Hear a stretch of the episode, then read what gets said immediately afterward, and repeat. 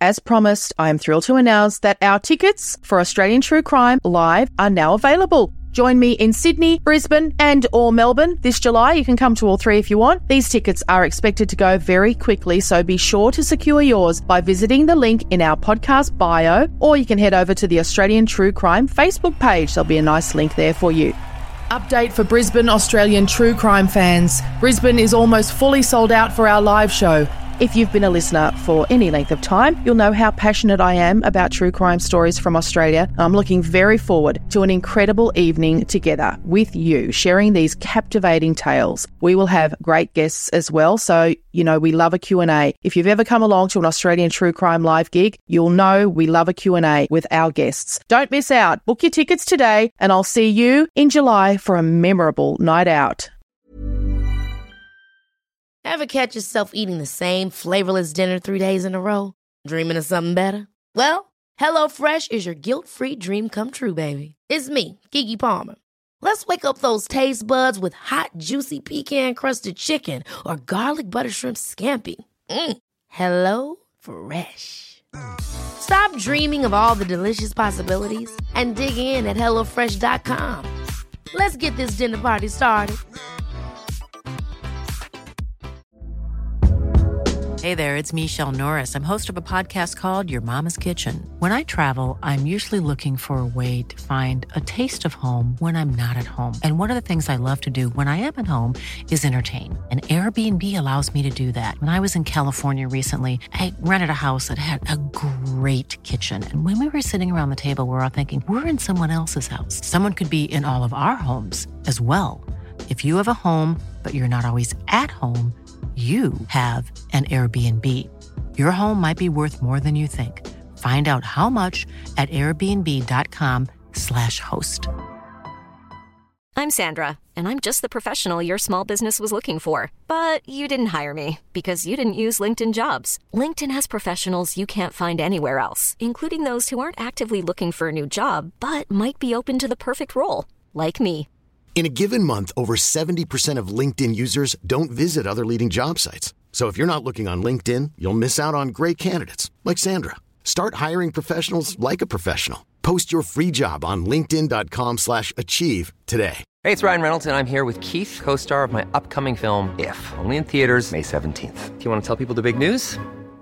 All right, I'll do it. Sign up now and you'll get unlimited for $15 a month in six months of Paramount Plus Essential Plan on us. Mintmobile.com slash switch. Upfront payment of $45 equivalent to $15 per month. Unlimited over 40 gigabytes per month. Face lower speeds. Videos at 480p. Active Mint customers by 531.24 get six months of Paramount Plus Essential Plan. Auto renews after six months. Offer ends May 31st, 2024. Separate Paramount Plus registration required. Terms and conditions apply if rated PG.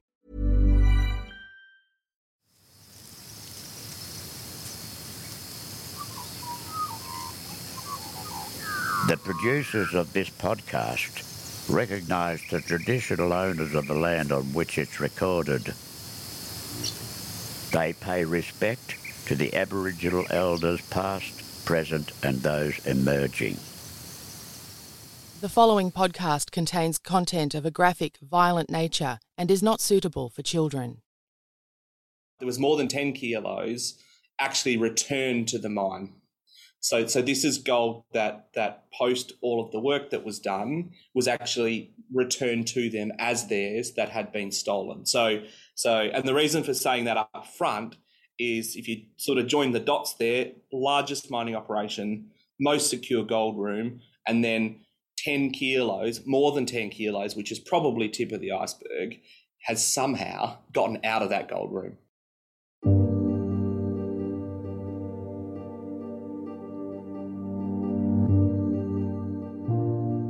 What does organised crime have to do with supply chains? And how is forensic science used to trace things like gold, diamonds, and even food? These were the questions I had for Western Australia based Cameron Scadding, who is a forensic and analytical chemist and founder and managing director of a company called Source Certain International. Over the course of his career, Cameron has worked on some fascinating and strange cases using forensic science to help solve crime. And he'll tell us more about one of these cases in more detail the theft of gold from a mine in Kalgoorlie, the hub of the Western Australian goldfields. Cameron and his team also work to reduce the ways criminals can infiltrate the supply chains of products that we all rely on, even though we may not know it. Here's Cameron. Hey, Cameron, welcome to Australian True Crime Podcast. I'm really looking forward to finding out about the really niche and complex work you do in forensic technology. Welcome. Thanks very much, Emily. Thanks for having me. We're going to delve into the kind of stuff you do. And I mean, I kept thinking of Indiana Jones. I'm like, you're tracking and proving things. You're proving the things like origins of gold and diamonds and other other things that I'd never even heard of that that can be done with science, mm. but Indiana Jones may be a, be a far stretch, but it's actually really exciting. And I never knew this work existed. So, what, like, why are you tracking these kind of high value items, and and how is science helping this? Yeah, um, I mean, I as a, I think as a, I think it starts with kind of as a kid, right? First, you know, like there's something cool about solving puzzles anyway. I think most people uh, get a get a kick out of certainly finishing or solving a puzzle, and and and we saw like you look at CSI and all these criminal investigation kind of stories on TV. There's an absolute fascination, isn't there, with with you know again solving puzzles, but in the context or through the lens of solving crime. And there is no doubt, certainly from my perspective, coming to Indiana Jones kind of reference, there's no doubt that that drove me to do what I did to start with, and it's and it's no doubt that underneath even the work we do today, that wanting to solve those problems and wanting to get to the the truth is is the key driver. Um, the other part of that question, of course, is why, which is your point around, you know, why do we trace these things? And you know, again, there's a couple of parts to that. The, the first one is is in the context of problem solving, or in in terms of investigation and and criminal investigations um, in particular. And and I'm probably going to ruin the, I guess, the romantic. Um, I guess, look of forensics in a way, you know, our job isn't necessarily to go and solve the crime. Like, that's not what we do as forensic scientists. Typically, there are some very, very skilled investigators that put together kind of the puzzle, right? Um, and they put all the bits in there. Sometimes we help with the bits. You know, we have some science that can help put the bits in. But our job's kind of to to validate it in a way. You know, it's actually here's the picture. Yeah, okay, I, I can we can provide you with information that verifies and validates that that's actually the picture, right? And and hence the whole notion of evidence. You know, and so sort of draw that out a little and you sort of end up in this the world where where source certain operates and it's okay. So what's the value of validating the picture right? So in the in the context of a crime, criminal investigation it's about linking a person to something. Uh, it's about putting the other little bits of the pieces together that provides confidence that yeah okay that person has done something or or has taken something whatever the context may be so in the context of source certain, right? You know, how, how does that that that work, right? So from you know, every time you interact with a supply chain, e- even if you imagine the last time you were at a supermarket, and I, I accept that you know most of us, most of Australia, certainly at the moment, can only go at maximum once a day uh, because of lockdown. But but but the, but if you imagine that experience at a supermarket, you know, you're walking in, there's let's say nominally there's 25,000 products or something like that in the store and, and you get bombarded with all of these claims, right? And they range from, you know, maybe it's a quality promise, maybe it's a safety promise, or, or maybe it's an, a value based one. You know, maybe you've decided, you know, for you and your family that you want to buy organic product. And I'm not advocating either way, but, but maybe you've decided, maybe the seafood you purchase you know, certainly at Easter and Christmas time, which is when we eat the most of our seafood, maybe you care that that's been sustainably sourced. And so, so what source certain is, is it's kind of a manifestation of that first validation, verification of the picture piece, which is, okay, I'm now interacting with these things. They're making a whole heap of promises to me.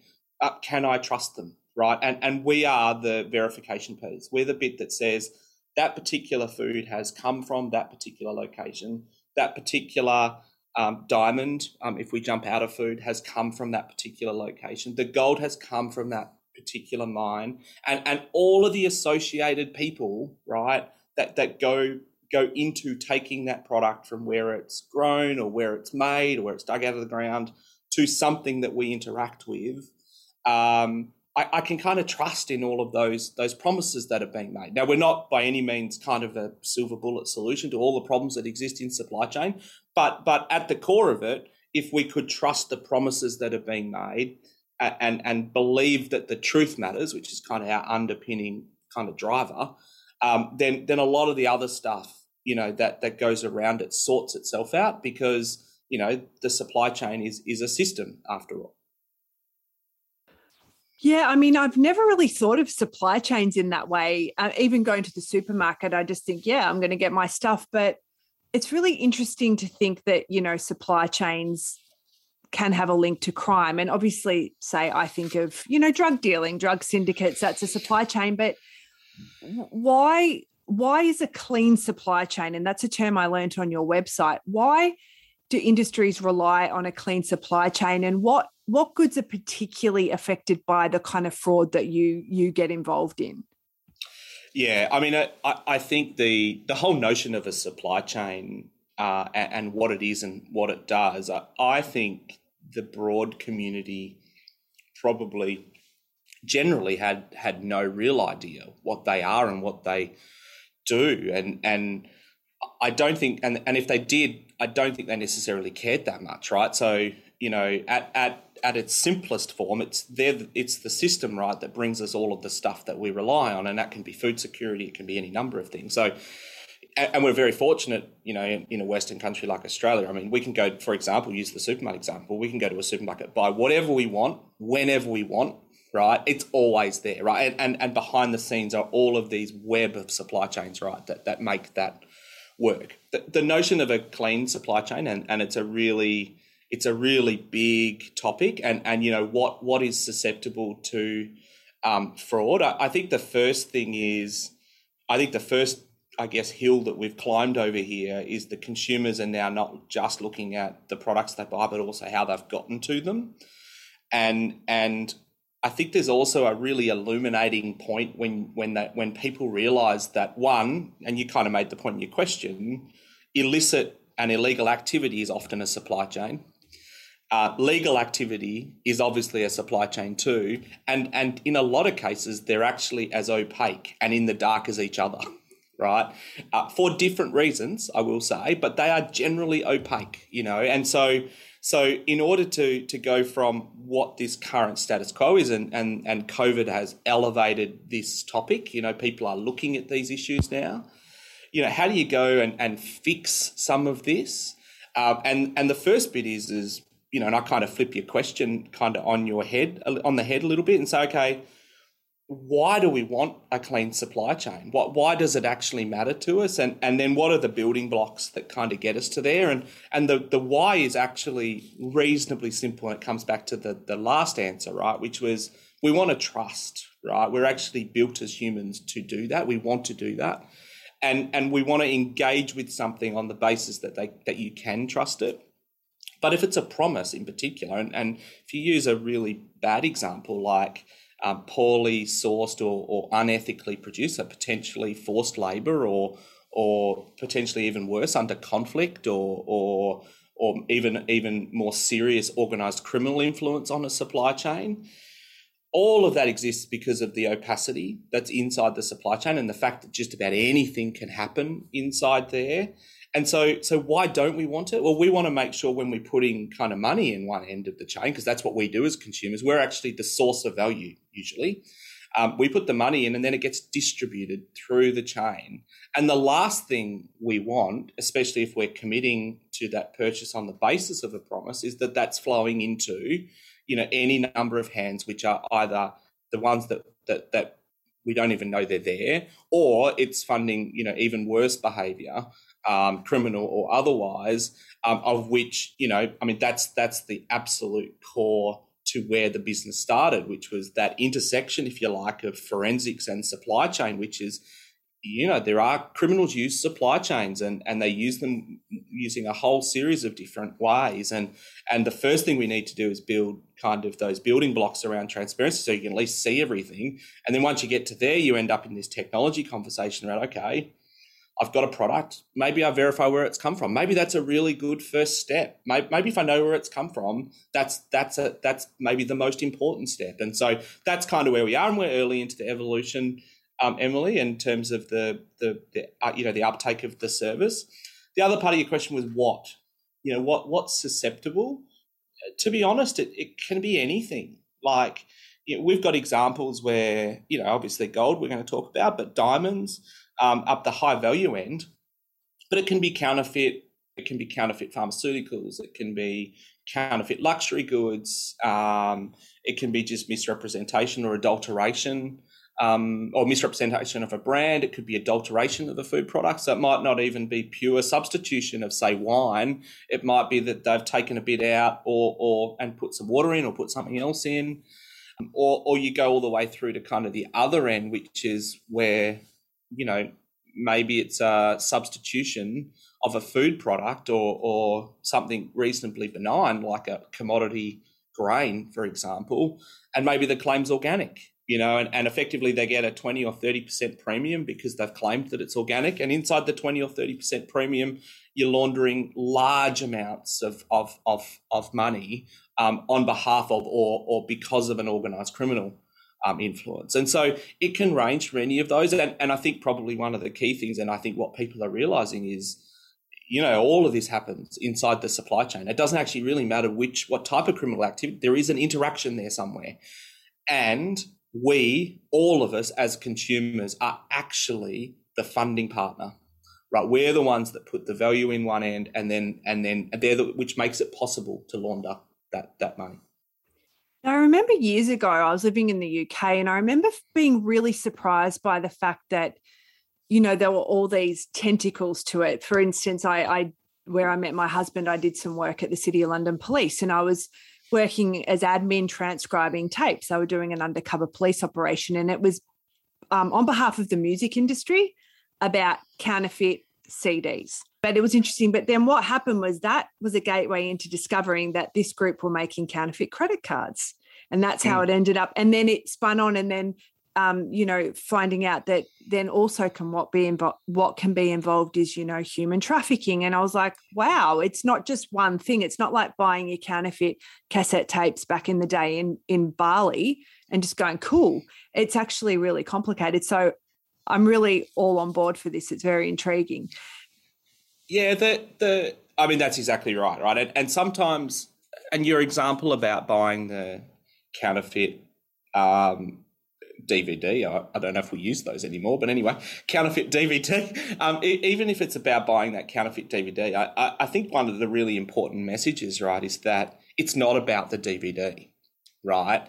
It it you know, in the worst possible case or in the worst possible example, uh, it, it, that might be how you know very very average organisations, which may be participating in all sorts of criminal activity, including potentially terrorism, might be converting money that they've made another way into something legitimate. And so, you know, it's never as simple as a counterfeit product, right? And and and then your your point about the fact that it spins into so many other things is is a reflection of the fact that organized criminal organizations, those organizations are actually very sophisticated. Um, they're not one stop shops, right? You, you can't launder and and I guess wash the amount of money that is transacted in some of these organizations with the laundromat anymore. Like you can't do it that. I know that's what was represented in the movies, the tattoo parlor down the road. You can't do it that way anymore. And so so what you end up having is a patchwork of very, it's effectively a very diversified business model, right? Where and supply chains are are the ones they they do the heavy lifting here. They're the ones that are used, and and so one of our key strategies from Source Certain's perspective is you know we're not about catching all the bad guys necessarily. You know we're about just making it hard to participate in the supply chain. You know like that's the bit we do. It's, it's about disruption more than anything else right? And and so if we can make it hard for them to be there we, we generally accept. And and you know this is a little disappointing as a, I guess a having been linked to crime fighting you know as a as a young practitioner right it's disappointing that they actually just go elsewhere to, you know and we don't catch them that is disappointing but it's something we can do right it, it's something we can actually get done and and so you can disrupt it and you know I kind of like and uh, the analogy I use is all we do is turn the lights on, really. You know, and it's hard for them to hide in there with all the lights on. And more importantly, the people that are hiding them inside the supply chain get a little embarrassed by hiding them and stop hiding them, right? So, so you know, it, it coming back to where you started, it's never as simple as that one counterfeit DVD. Now we're going to start talking about things that I like to talk about, which are bright and shiny things like gold and gems. I'm the daughter of a jeweler. My brother's a jeweler. I like stuff. Um, now, but you have worked on fighting crime, as you said earlier on, and we're going to talk about some stuff around gold, in particular. A big case. It's you know a number of years old now, but it was called Operation Icarus and it was actually run by the Gold Stealing Detection Unit based in Kalgoorlie in Western Australia. And, and Cam, you're based in Western Australia too.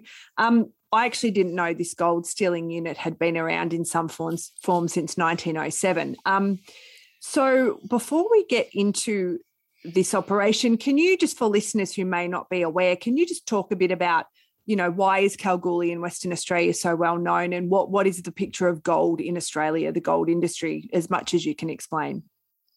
Yeah, so I mean, Kalgoorlie is a is a West Australian mining town, right? And and and has been since it was started, and and it was effectively it's a gold mining town. You know, it's the gold a gold rush town. So, um, and and some of the biggest or one of the biggest um, gold operations, which actually this particular matter was based around is based out at Kalgoorlie, and it was one of the biggest mining operations in the world. It's no longer the case, but but at that time it was one of the biggest gold mining operations um, in the world. So Australia, as most would know, um, is a mineral-rich country, um, and we are in the top few countries, you know, for gold production, sort of nominally a few hundred. I think it's over 300 sort of tons of gold is produced per annum. We, we're in pretty good company in terms of um, size of country, too. You know, the other big gold producers are, I think the last time I looked was, I'm not sure which way around it was, China, then Russia, I think, and then Australia from, from a gold production perspective. So, so, and given our size, you know,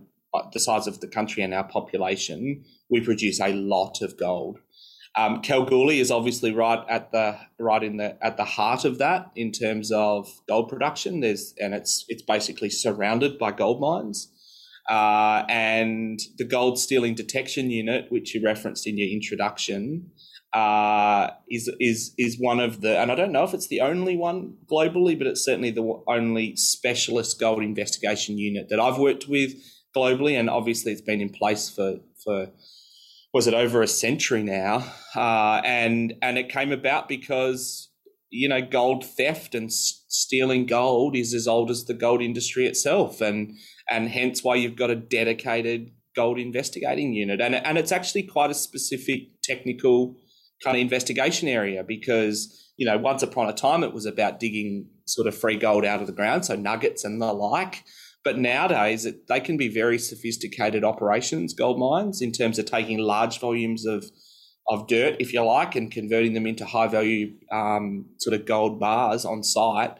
That you know there are lots of opportunities for there to be high value product um, diverted, and and and if you think about the scale of and the value of gold, um, that's why you've got um, um a specialized unit there. And I've been fortunate that over my entire, I guess, forensic career, that particular unit and you know, I, have I've seen pretty much lots of the teams that have come through there now because obviously we're a bit of a common element. Um, but yeah, we, I've, I've worked with lots of very, very skilled investigators over that time on lots and lots of different matters, with of which one we're going to talk about. But but there was a window of time uh, where you know, sort of in the early or the mid two thousands, if you like, where this was primarily what we did was gold investigations and and and it came about obviously because of the value of gold but there was obviously lots of criminal activity and, and it was done by very organized criminal um, organizations. So let's talk about this operation icarus because this was a big operation. There was multiple arrests and a lot of seizures of assets like high value assets. So what can you tell about us about this operation yeah, so let's start at the end. Um, well, firstly, this was this was a couple of years of my life. It was a very big forensic investigation for me, and it was it was the, my first, I guess, really large one. There'd been smaller uh, matters that I'd worked on before, but but this was this was certainly um, and actually still remains one of the biggest, um, certainly gold one that I've done. Uh, so if you start at the end, what we ended up with was we actually returned um, to the mine, um, and like I said, this was the biggest mining operation at that time in the country. It is no longer the case, uh, and it has probably one of the most sophisticated and secure gold rooms on the planet. Right, so the gold room on a mine like this is effectively the most secure place because it's where um, you take you end up with what we call won gold right? Which is the earth has been processed to the point where you are getting gold bars coming out. And and often they are very very large batches if it's a large gold mine like that. So you can kind of imagine i'm not going to go into the actual details but but you can imagine the scale and the value you know, when you're talking hundreds of kilos of this this very shiny metal, as you described it, um, being poured into a room, and, and then you can also probably imagine how secure that that room needs to be. Um, as part of the operation, um, there was more than ten kilos of gold, of which you know I would generally argue was probably the tip of the iceberg in terms of what was actually stolen. But but there was more than ten kilos actually returned to the mine. So, so this is gold that that post all of the work that was done was actually returned to them as theirs that had been stolen. So, so, and the reason for saying that up front is if you sort of join the dots there, largest mining operation, most secure gold room, and then 10 kilos, more than 10 kilos, which is probably tip of the iceberg, has somehow gotten out of that gold room, right? It, it's no longer in the gold room. How on earth does that actually happen? And and then and then if you plug it together with the last conversation we had, it can't just be about the goal, can it? It's it, it can't. You know what else is kind of going on here? So the other outcome, um, uh, and then we'll work through kind of what what actually happened. The other outcome was there was 96 charges uh, and 96 convictions. I think that number is still accurate. So uh, which, which is a very, very big police operation, and it was 23 individuals. So, okay, where did the individuals come from? Uh, and, and you kind of start getting into, you know, what else was going on here. But yeah, there were 23 individuals, of which one of them was a senior gold room operator, so someone that actually worked uh, in the mining operation. And then there was, we'll call it collaboration, orchestration with a, uh, a very important security personnel, uh, of which of which enabled uh, effectively the, the siphoning or the smuggling of of at least 10 kilos of gold out of that very very secure um, area within a gold mine. So so what was what was our role um, in all of that? So you've got a very secure place and very valuable stuff coming out of it. So police inter, uh, intervened in the chain and actually picked up a number of samples of gold or, or, a number of consignments of gold just before it hit the gold buyer. So uh, this is effectively at this point in time just gold of which there was no reasonable explanation as to why it was there. Um, and so lots of questions around specifically, okay, how, how did this um, goal come about? Of which that's kind of where we play, right? Is okay, again, how, how do you start putting the puzzle together from an investigation perspective? And then how do you start validating what that puzzle is and, and making sure there's evidence to support it? And it starts with where did that gold um, actually come from? And so I think that the from a from a gold investigation perspective, you know, we've it, it's the perfect fit, right, for a technology like us. So we've got a very complex matter, but it started with some gold of which it wasn't exactly clear um, where it had come from. It's that time of the year. Your vacation is coming up. You can already hear the beach waves, feel the warm breeze relax, and think about work. You really, really want it all to work out while you're away. Monday.com gives you and the team that peace of mind. When all work is on one platform and everyone's in sync, things just flow wherever you are.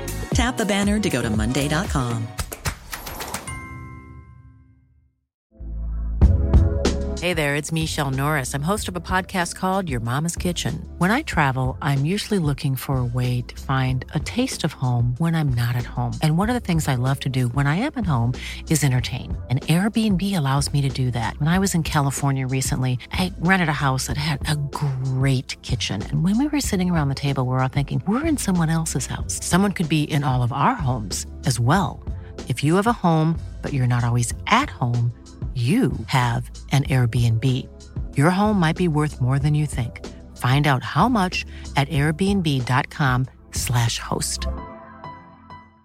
If you're looking for plump lips that last, you need to know about Juvederm lip fillers. With Juvederm Volbella XC and Juvederm Ultra XC, your lip look, whether it's subtle or bold, can last up to one full year with optimal treatment and no additional maintenance. Find a licensed specialist and see if it's right for you at juvederm.com today. That's J U V E D E R M.com. Add fullness to lips in adults over 21 with Juvederm Volbella XC or Juvederm Ultra XC. Do not use if you have severe allergies or a history of severe allergic reactions, or if you're allergic to lidocaine or the proteins used in Juvederm. Tell your doctor if you have a history of scarring or taking medicines that decrease the body's immune response or that can prolong bleeding. Common side effects include injection site redness, swelling, pain, tenderness, firmness, lumps, bumps, bruising, discoloration, or itching. As with all fillers, there's a rare risk of unintentional injection into a blood vessel, which can cause vision abnormalities, blindness, stroke, temporary scabs, or scarring. For full important safety information, visit juvederm.com.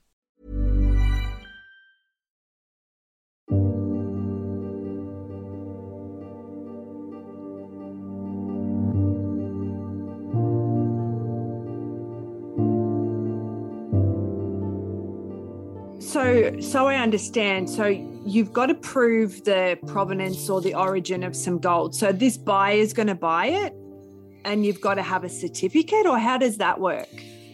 Yeah, uh, you don't necessarily, but I mean, um, you need to be able to, you need to know where the gold's come from. I mean, you've got to have a legitimate reason to be carrying, um, certainly those the, that sort of volume of gold, and, and certainly in the number of obviously consignments that that hit the buyer, and so uh, the the police were alerted to obviously the transaction um, or the fact that this gold was was starting to appear. Uh, and you know, it's never one like I said, it's never really one dimensional. There's always other bits and pieces around it, and so there are other intel, you know, which pointed towards there being something go- something going on um, at one of the mining operations. And it's not just it's not necessarily the one that ended up being that. It's that you know it's a it's a big mining town, and so there's always lots of talk about oh someone's found gold, and and oh I wonder where that could have possibly come from. And one of the reasons why that unit exists is, and it actually is based in the community, is that it actually is part of all of those conversations, and is and is always taking intel. So there was some intel. The gold was intercepted, and and then the question is is okay, whereabouts has it come from? So, at what point did it get to the police? Was it the the gold's missing, or was it someone just going, "Hey, there's this gold out there, bit sus, what's going on?" Yeah, it depends on the matter. So, um, it it can be driven by, it can definitely be driven by the mining operation raising the alarm bells um, that that um, maybe gold is being diverted or smuggled out. Um, in this particular matter, that wasn't the case. There was it was more around the suspicious nature of the the number of consignments and the consignments that were getting to a buyer. I mean, it may it may, it may have been raised by the buyer themselves too, um, depending on the type of buyer it is, and and if you understand, you know, again, this can be a very complex kind of supply chain with lots and lots of supply chain actors. Um, it doesn't take much, though, in a community of that size for uh, Intel to, to start to bubble um, around the fact that there's some, you know, potentially unknown sourced gold. Um, and if it's material, which obviously, you know, if you think about the 10 kilos, it's material, um, then then there has to be explanations. And, and it only takes a couple of questions usually to, to figure out that maybe there's not entirely, you know, the right thing going on here. So this was back in 2009, I believe, that it all went to court and, and kind of got settled in court. What can you tell us about the, as you said, the players in this? So there was a security guard, there was an employee, but where were the other sort of webs of um, organisation or, or individuals? So, so like like we discussed earlier, right? The most important thing here is is you've got to tie the gold that is out of the gold room now, and it's in the supply chain, if you like. You've got to tie it to um, the mining operation, right? So, so the the most important part of our role in this uh, was okay. We've got these these gold, and it's not just one gold, one piece of gold, uh, but we've got this gold, right? The, the first thing that we did was we actually tied it back to a mining operation. So, and we'll talk a bit about the technology later, I'm sure. But but we effectively we we we mapped it and we traced it back to a mining operation. Now, that actually in itself isn't enough, right? Because okay, we've got questions now about the fact that the fact that it's in the supply chain and no one knows why, but it actually doesn't provide you with a lot of information about who the actors are. And so what we actually did is is we actually uh, we actually were able to push the technology further than that, and we actually identified uh, a series uh, of batches of gold that were actually produced at the mining operation. Now, as soon as you get to batches of gold, you get to groups of people.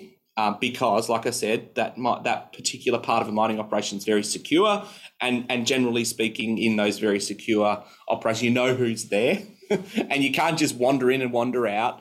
Um, and and so once we got to the batches, all of a sudden you had your key actors, right? Uh, and and so the most powerful part of this was actually the sensitivity of the technology and being able to get back to those batches. Once we got to the once we got to the actors, of which, like I said, one of them was a senior gold room operator and the other one was a security um, was security personnel. Once we got to them, uh, you, you, can then start tracing out of the gold mine. So obviously these guys, and, and there's a whole heap of different investigating strategies that you use to do this, but effectively, you know, these guys were then connected to others uh, in the community. A whole range of different activities were then executed. So there were warrants executed on person of interest property, um, now convicted, but person of interest property at the time and they found things like uh, great big crucibles, right, which were used to flux the gold. Um, and, and typically, when they're fluxing gold, they're mixing sources of gold together to try and trick our technology. Usually, that's what they're trying to do. And so we found all these crucibles. And on the crucibles, though, there were the, these beautiful micro spots of gold, right? Uh, and there were there were about a dozen of these crucibles. And then inside the house, um, we found a, um, a, a big chunk of gold that had been made out the back, right, in these crucibles. Uh, and you know it was stored in a kind of kitchen canister, you know, near your sugar, a bit heavier than the sugar, but near your sugar, um, which is you know suspicious in itself. But um, so so we had all of a sudden we had a whole heap of other bits of gold uh, that that came from these types of warrants, and so then, you know, it circles back to us again. You know, what can you do with that? And so what we did is is we went and collected all the little bits of gold off the crucibles. Um, we obviously took samples of the big chunk of gold that was found in the in the person of interest kitchen. Uh, and then what we did is we started tying all of those bits of gold back to batches of gold again at that particular mining operation. And it was the same actors that were part of that. And and so all of a sudden you've got evidence that tie the actors to the person of interest's home.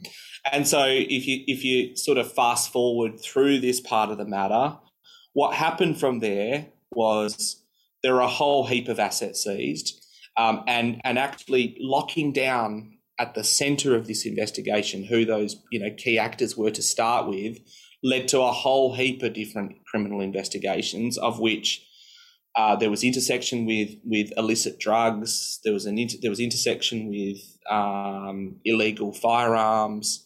Uh, there was there was a whole a whole heap of cash found, and any you know pretty much any number of other potential criminal activities.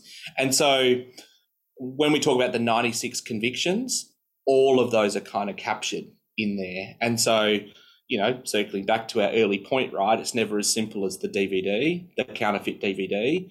In this particular example, the gold was at least the center point for us and the center point for the investigation. It's not necessarily to say that the gold theft was the primary criminal activity. It might have been the drugs or, or the illicit drug trafficking, but it just shows again, though, how much of a patchwork these organised criminal organisations actually are and the different types of criminal activity um, that they undertake.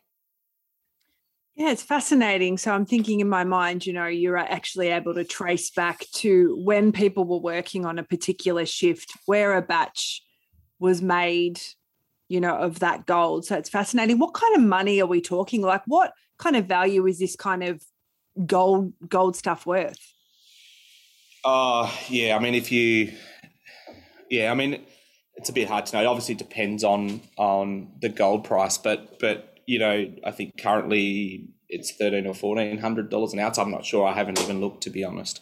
Um, it's lots, right? A small amount is a lot of cash, um, and you know, if you think about it at an at a three, you know, if you think about three hundred odd tons is produced in Australia per annum, and let's assume ten percent, maybe is being diverted, or maybe maybe the 300's been produced, and maybe 10% on top of that, right, is going elsewhere. You know, and and in this particular matter, you know, uh, how effectively it was being executed was the gold room operator was effectively overpouring um, into the bars, right, and so there's this spatter material, you know, that's going into the gold room, which is then being smuggled out collaboratively with security, right? And so if you think about that, you know, and this was only, we only returned sort of about 10, 10 kilos, but in reality, it could have been a lot, lot more than that. And so this is not small. I mean, you're in the hundreds of thousands and millions of dollars, and, and at an industry level, you know, it's potentially billions of dollars uh, if if we don't lock this stuff down. And and what I know uh, is that in that 2000, about 2006 to 2008, which is, uh, you know, from my point of view, I mean, it's the most active gold investigation part of certainly my um, forensic um, career. But during that that couple of years, there were 189 criminal charges relating to gold, and and 610 about kilos of gold recovered and given back to mining operations. And so that's that's kilos, you know, and we talk about, I mean, the price is per ounce, right? Um, and so, I mean, you can do the maths there. I probably should have done it, but but it's it's enormous, and that's just in that two year window. You think about the the history of GSDU, you know, which is over hundred years, and so this this is an enormous thing, and and so just about all of those matters over that that couple of years, which resulted in you know that 189 conviction or criminal charges, uh, you know all of them had a gold fingerprinting kind of angle. You know the bit that we did, you know that forensic investigation that we did. You're a lot smarter than me, Cameron. I'm actually going to get you to do some maths, and we'll put it in the show notes about just as an example okay. about what what gold is worth. Um, but you mentioned the gold fin- fingerprinting technology, and we've spoken yeah. a bit about it. That's very specific to your company. Can you yeah. just give us a bit of an idea about what it is?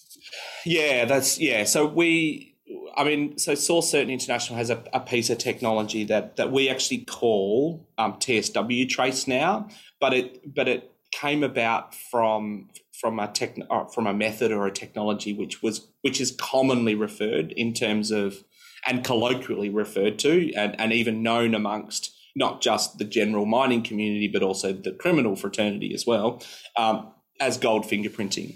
So gold fingerprinting was was pioneered by my co-founder um, John Watling. Um, so I met John uh, in two, the early two thousands um, when we started working together.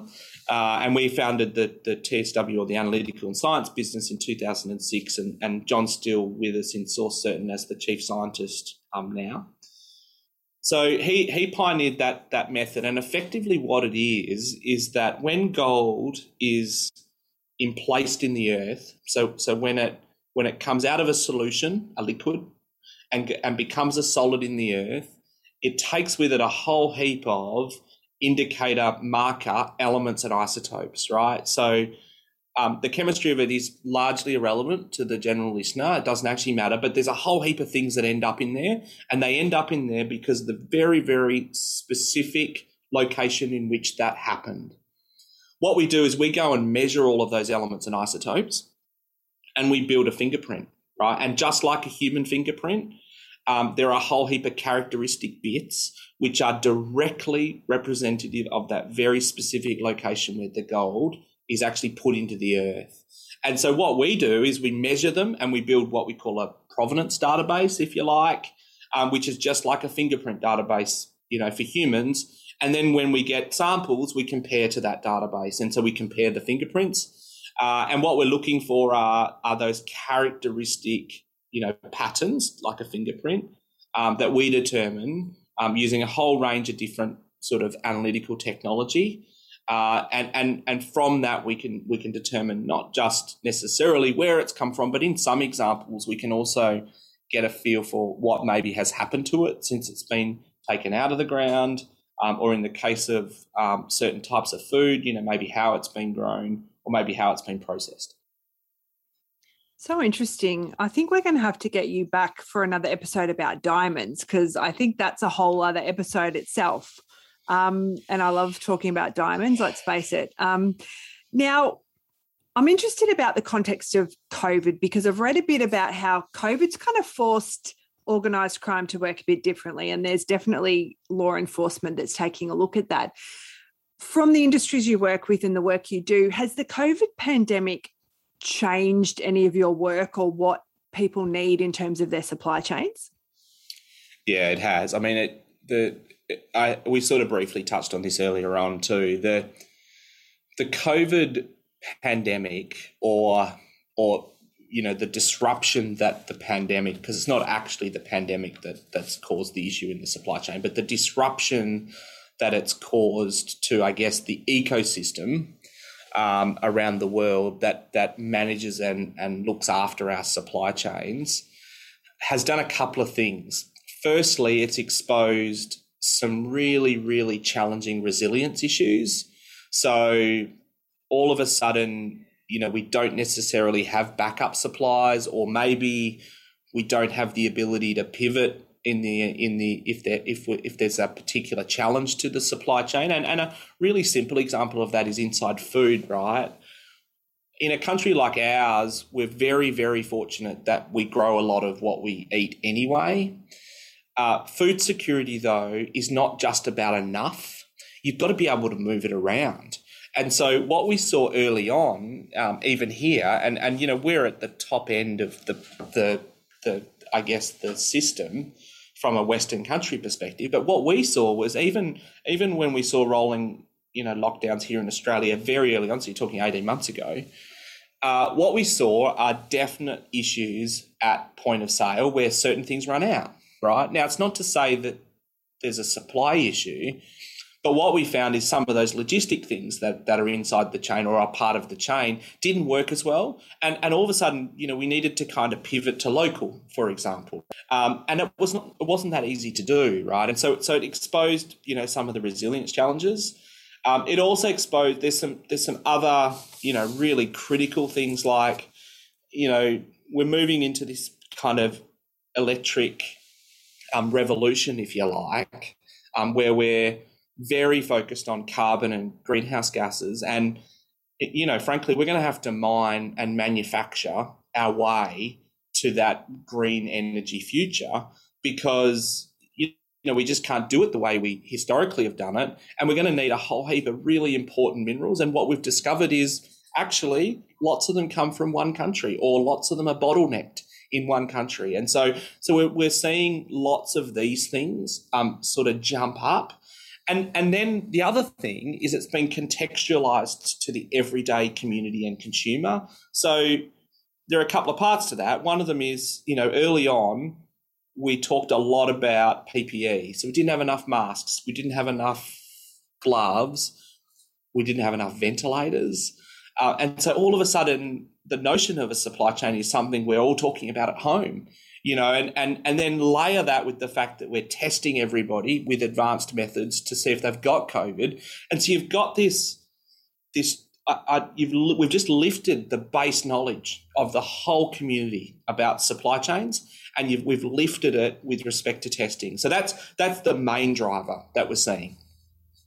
The organised criminal one is a problem-solving one. So they at a this is very macro and very general, but what what organised criminal organisations did they relied on the complexity of all of the chains, the web of supply chains, if you like that that basically wrapped the world up, um, and, and they lent into them to do whatever they needed to do, whether it was moving drugs around or whether it was about you know finding supply chains they could launder money through.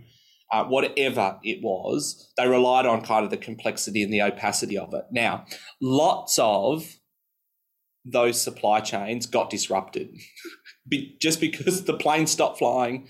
You know, the ships lots of the ships still sailed, but you know because of the demand for those ships, and there are obviously other issues with the with the canal and whatever. Um, but lots of those ships, the cost of freight got quite expensive, and so therefore people were being more careful with how they were sending stuff.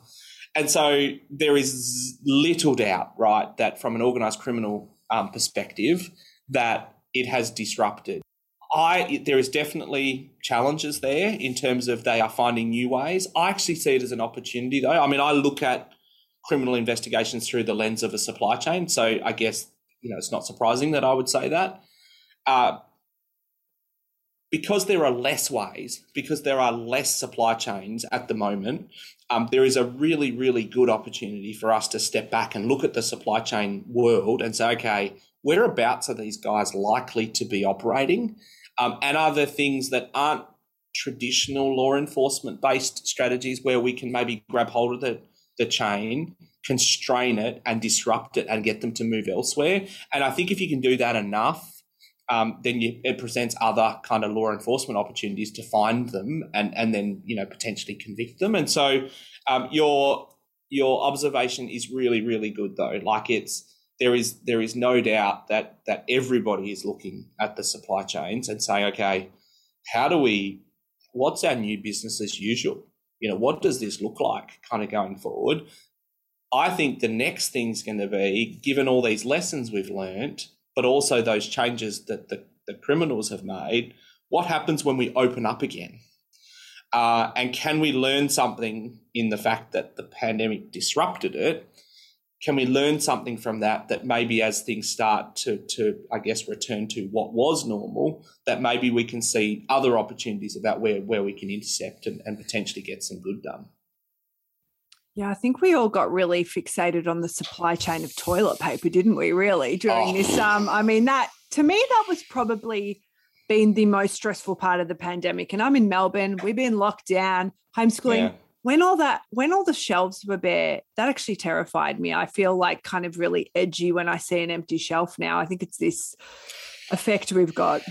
Yeah there's i agree. I mean uh, it just shows the power i think it just shows the power of of communication and the potential disruption from fear right? Because there were no rational reasons, you know, and everybody's talked about this, but there were no rational reasons for us to be necessarily running out of any of those things on our shelf.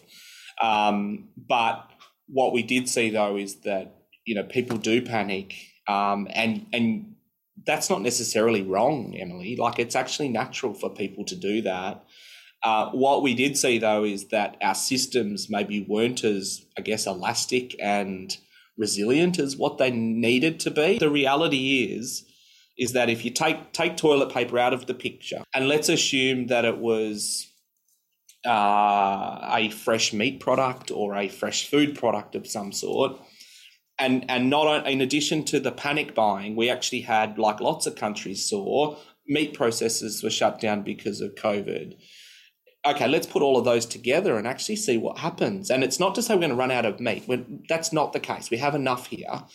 But the supply chain isn't necessarily able to jump to other ways of managing it. And so lots of people ask me from a trend perspective, you know, what are you seeing come out of it? And to your point, I actually think one, people are very concerned about a bare shelf, but I think it's pushing us to look local. And so there's this I mean, there's definitely a patriotic Australian thing going on, right? And we're seeing that in things like critical minerals and the like. But even at a kind of a, at a I guess, a local level for you and I and families, um, all of a sudden we're looking at where the food's coming from. Before we finish, I just want to ask you what's the weirdest or most unusual case you've worked on or, or object that you've had to kind of, I don't know, find find this out where it's at in the supply chain? I'm just really curious because we've talked about gold, diamonds, food. We've done so many different things. I mean, that's the thing about kind of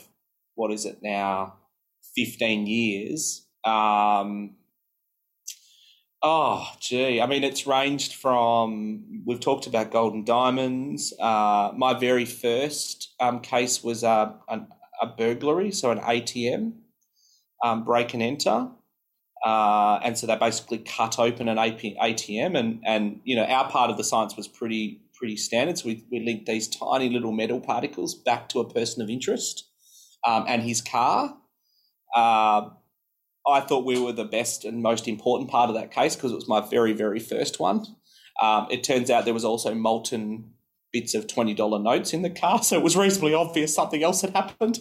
Uh, you know, we we so my wife Rachel's work. I mean, her focus early on was on kind of Aboriginal artwork, and and I mean, her and I did some really really cool work taking um, tiny micro samples from rock art paintings and linking it back to kind of the ochre deposits um, so yeah, there's been lots. I, I don't know if there's been any weird, weird ones from a provenance perspective. I mean, I've we've had lots of very very weird kind of inquiries. You know, as a as a service provider, um, I'm not sure if you recall the. I think it was it was an Ava was it Avatar the green you know the movie yeah. with the green men. Yeah.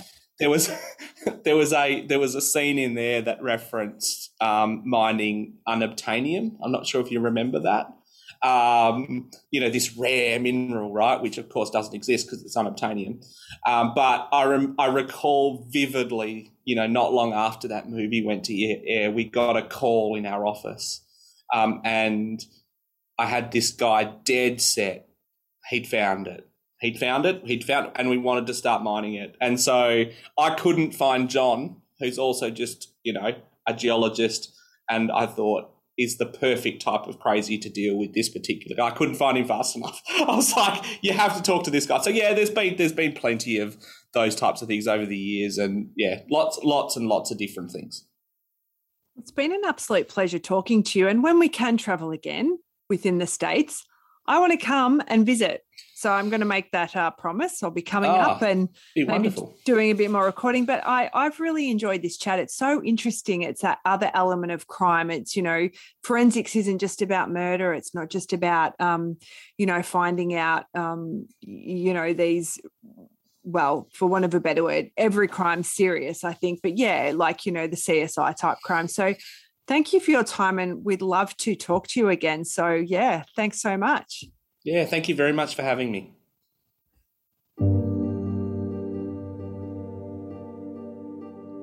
Thanks to our guest Cameron Scadding from Source Certain International.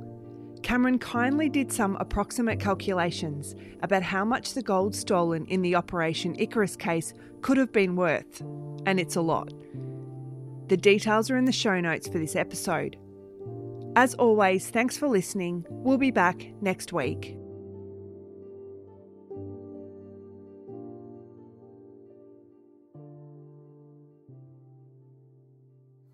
This has been another Smartfella production in conjunction with the ACAST Creator Network.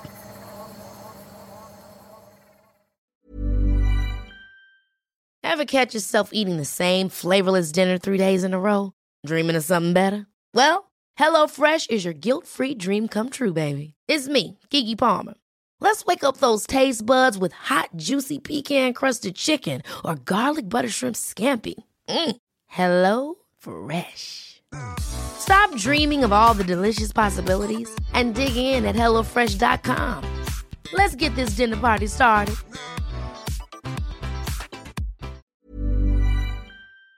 As promised, I am thrilled to announce that our tickets for Australian True Crime Live are now available. Join me in Sydney, Brisbane, and or Melbourne this July. You can come to all three if you want. These tickets are expected to go very quickly, so be sure to secure yours by visiting the link in our podcast bio, or you can head over to the Australian True Crime Facebook page. There'll be a nice link there for you. Update for Brisbane Australian true crime fans. Brisbane is almost fully sold out for our live show. If you've been a listener for any length of time, you'll know how passionate I am about true crime stories from Australia. I'm looking very forward to an incredible evening together with you, sharing these captivating tales. We will have great guests as well, so you know we love a Q&A. If you've ever come along to an Australian true crime live gig, you'll know we love a Q&A with our guests. Don't miss out. Book your tickets today and I'll see you in July for a memorable night out.